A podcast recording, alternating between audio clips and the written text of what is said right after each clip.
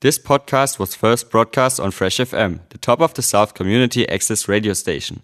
For more information on Fresh FM, as well as links to other great local podcasts, go on our website freshfm.net or download the accessmedia.nz app. Hi there, I'm Matt Budd for Fresh FM. Here's former Nelsonian Lorraine MacIntosh with a report from Valencia, Spain.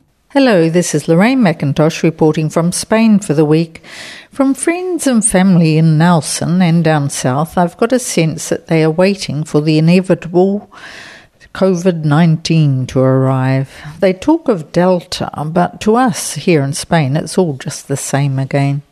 Yes, Europe is experiencing its fifth wave. Spain very low down the scale on severity thanks to our high level of vaccination. Austria recorded as the worst, followed by the Czech Republic and Belgium. We've seen scenes of the protests in Austria with the proposed obligation of vaccination. It's pretty grim when governments have to legally require their cities, citizens to save themselves. I've tried to get some idea of vaccinated versus unvaccinated cases in Spain, but the information on this is hard to find. Research online suggests that new cases are mostly younger people, and those under 11 years old without vaccination have the highest incidence, followed by teenagers up to the 50 year olds. But who is dying? I can't find out, although death numbers, as are hospital cases, are relatively low and stable. Presumably, young unvaccinated people don't get the illness so severely.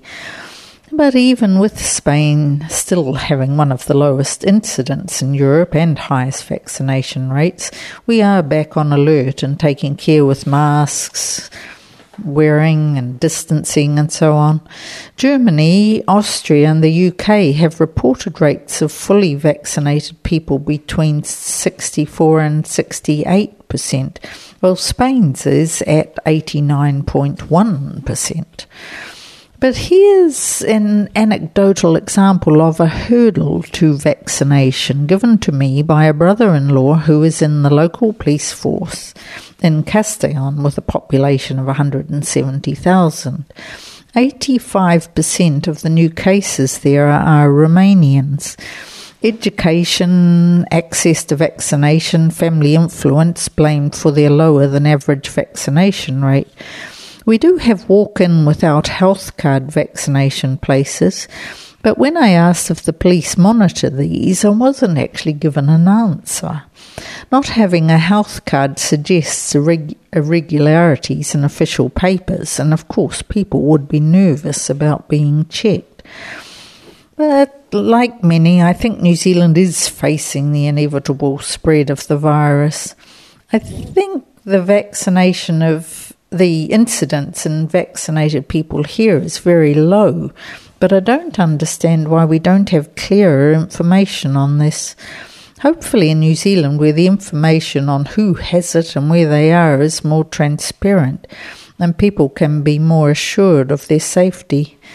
Meanwhile, here in Europe, people are still travelling here and there. My experience of air travel to and from the UK left me wondering why people fly anywhere. Long queues, COVID document, documents and tests required, and checking everywhere. It really is a hassle. Added to that, airlines seem to cancel flights when they aren't full enough, meaning the flights that do go are exceptionally full. The idea of distancing in, at most steps is practically impossible. Getting off each flight, they enforce a two or three rows at a time unloading, which is painful if you're near the back, as everyone seems to take their allotted time to muck around and get organised. So, from all of us facing a COVIDed Christmas time, us for the second time, it's goodbye from Lorraine in Spain. Reporting from Valencia, Spain, former Nelsonian Lorraine MacIntosh. Today's technology allows us to keep in touch with locals who live abroad. If you're heading overseas and would like to report back to Fresh FM listeners, ring the studio nearest you or contact Fresh FM through the website freshfm.net. Thanks to New Zealand On Air for making this podcast available by funding the Access Media project.